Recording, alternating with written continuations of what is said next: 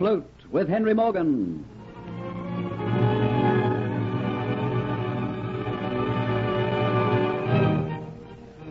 Afloat with Henry Morgan is an original story written for radio by Warren Barry and a George Edwards production.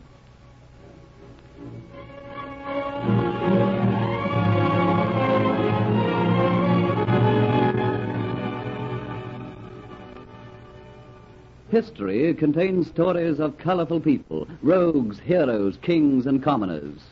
But there were few who had such a picturesque, blood-stained career, culminating in honored glory, as a man named Morgan in the 17th century.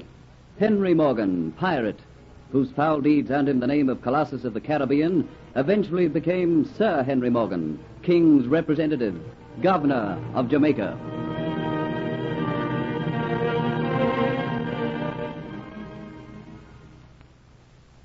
In the Caribbean Sea, the sun at day's end dips like a blazing ball into the ocean, throwing over the sea a dancing pink mantle, and over the islands a soft pink glow that blends in with the cool white buildings which stand invitingly midst waving fronds and green foliage. Thus, the spirit of night gives warning of her coming over the British island of Jamaica and the Spanish possession of Cuba. But in Havana, capital of Cuba, inside a large white Moorish type of home, the serenity of the evening is gone. Beside a highly polished cedar desk, white and shaking with rage, stands Don Pietro Pizarro, Spanish governor of Cuba. Before him, hesitant, full of apologies, stands a seaman of high rank.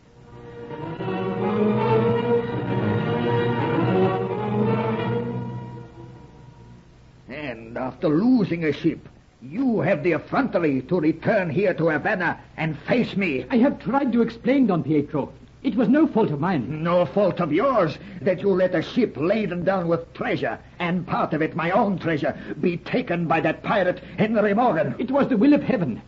Before I left, Excellency, did I not go on my knees and pray that you would let me put more armor on my ships? I had escorts. They were to protect me. And like the blundering fool you are, you get separated from them and allowed yourself to fall prey, defenseless to Henry Morgan. You fail to understand, Don Pietro. You yourself know the nights in the Caribbean are dark when there is no moon. Suddenly, as if from nowhere, a storm arises. We hurry to bring in our canvases to make our ship secure. And before we know what has happened, we are scattered to the winds. And then comes the morning. The storm is gone. And in a blaze of glory, the night changes to grey, then flaming red, and a ship is standing nearby. At first sight, I, I give thanks to heaven that I still have one of my escorts to protect me. And then breaks the flag. And I know I am victim to Henry Morgan. Henry Morgan, Henry Morgan, Henry Morgan. Is there no one in the world who will read us of him? Must we always fear the man Henry Morgan? And uh, those aboard the ship, what of them? Taken by Henry Morgan to Jamaica to be sold as slaves. Then you are lucky, Cortes. My luck depends on your clemency, Excellency. Oh, perhaps it was partly my fault for, for not allowing you extra armor to defend yourself. But Cortes, witness this much. I say to you, I pray to heaven for one grant, one gracious gift. To see Henry Morgan in chains in Havana, to have him in the hands of the Inquisition, to see his broken body hanging by the neck in the slave market. That is what I wish from heaven. And with heaven's aid, I will have my wish.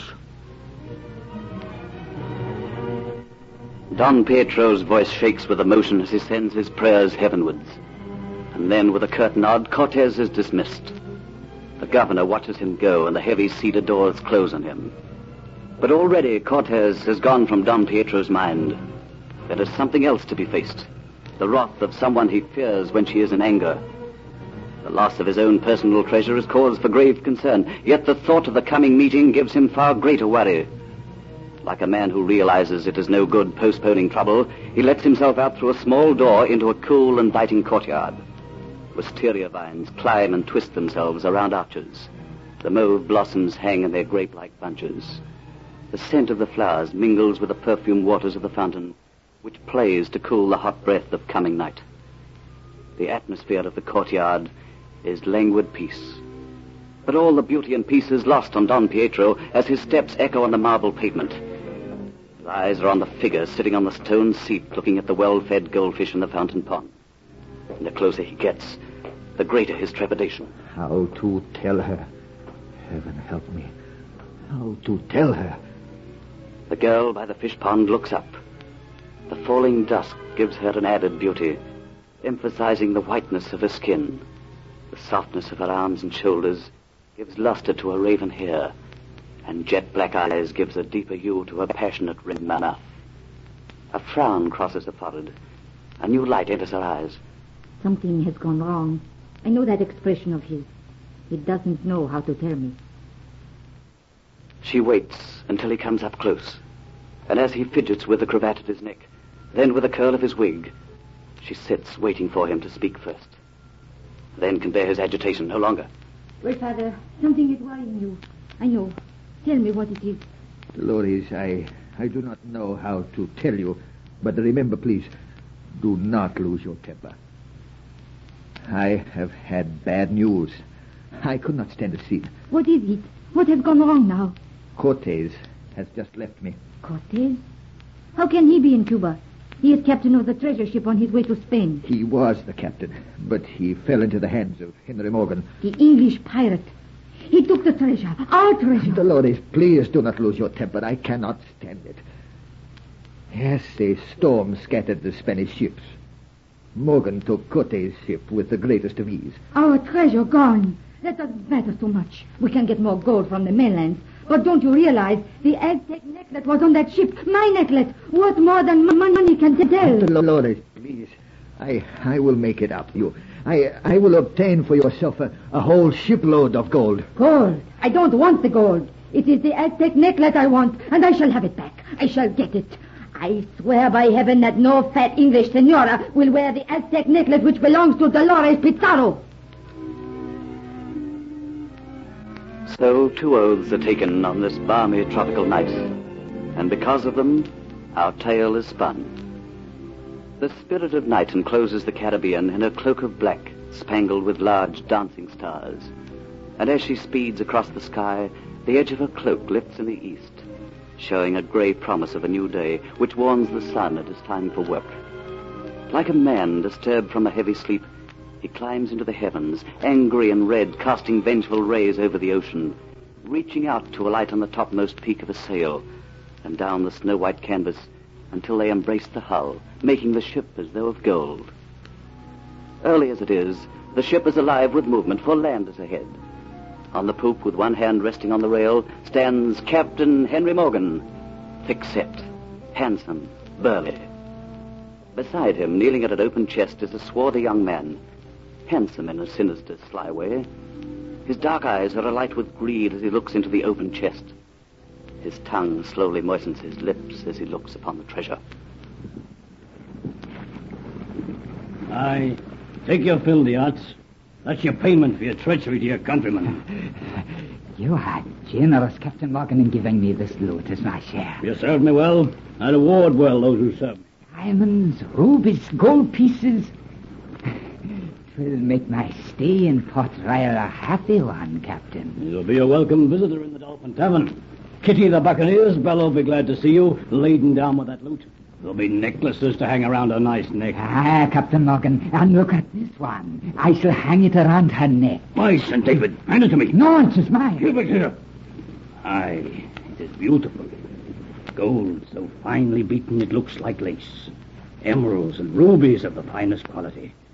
It's too fine a thing to have scum like you waste upon a wanton's neck. It'll be better in my own pocket, it will. You'll give it back to me. It is mine. You gave me this chest and all that's in it. Give me my necklace back. What's this, you renegade Spanish rat? Insubordination? You're sailing under Henry Morgan, and Henry Morgan takes what he wants. But that necklace, it is mine. Give it to me. I'll give you this, you Spanish dog, in exchange. Now, get ye about your business. The wind is falling. We'll not make Port Royal by tonight. See that every strip of canvas is spread to catch the failing wind. Henry Morgan's fear of the failing wind proves correct. Soon it dies away until it is just a faint whisper. The sun beats down on the boiling sea, and the gallant ship barely moves towards that smudge in the horizon, which is Jamaica. The tantalizing nearness of the land and the baking sun makes tempers edgy and crafty minds minds treacherous. Listen to me, you two men. Morgan gives us crumbs and keeps everything for himself. And two pairs of shifty eyes look on Dietz as he talks. Enough loot was taken on the trip to keep us in luxury for the rest of our lives. But Morgan seeks to keep it all. Two heads not in agreement. And so a plot is born. We won't reach Port Royal until late tonight. Morgan will leave the ship to visit the governor. Why not you two wait for him? A quick dagger thrust in the neck, and we all share his shipload of gold. Greed makes the other two fall in with the plan and blinds their eyes to the fact that they do it while Dietz has no hand in it. Dietz is right. It is late when Port Royal is reached and the town is wrapped in darkness. Before long, Captain Henry Morgan leaves the ship and goes along the dirty laneways near the docks. Figures lurk suspiciously in darkened doorways. Filth litters the ground at his feet. Two pairs of eyes watch out from under see him come closer, and then spring forward. The suddenness of the attack throws Morgan to the ground. A knife flashes in the night. You scum! You seek to take my life, do you?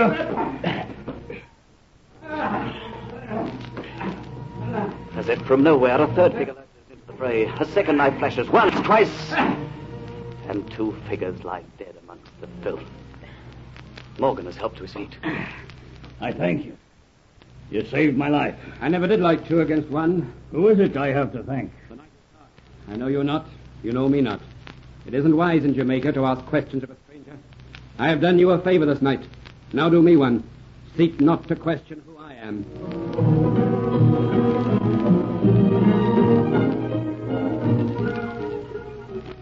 A strange meeting on a dark night. The beginning of an adventure tale. Don't miss the next exciting episode of Afloat with Henry Morgan.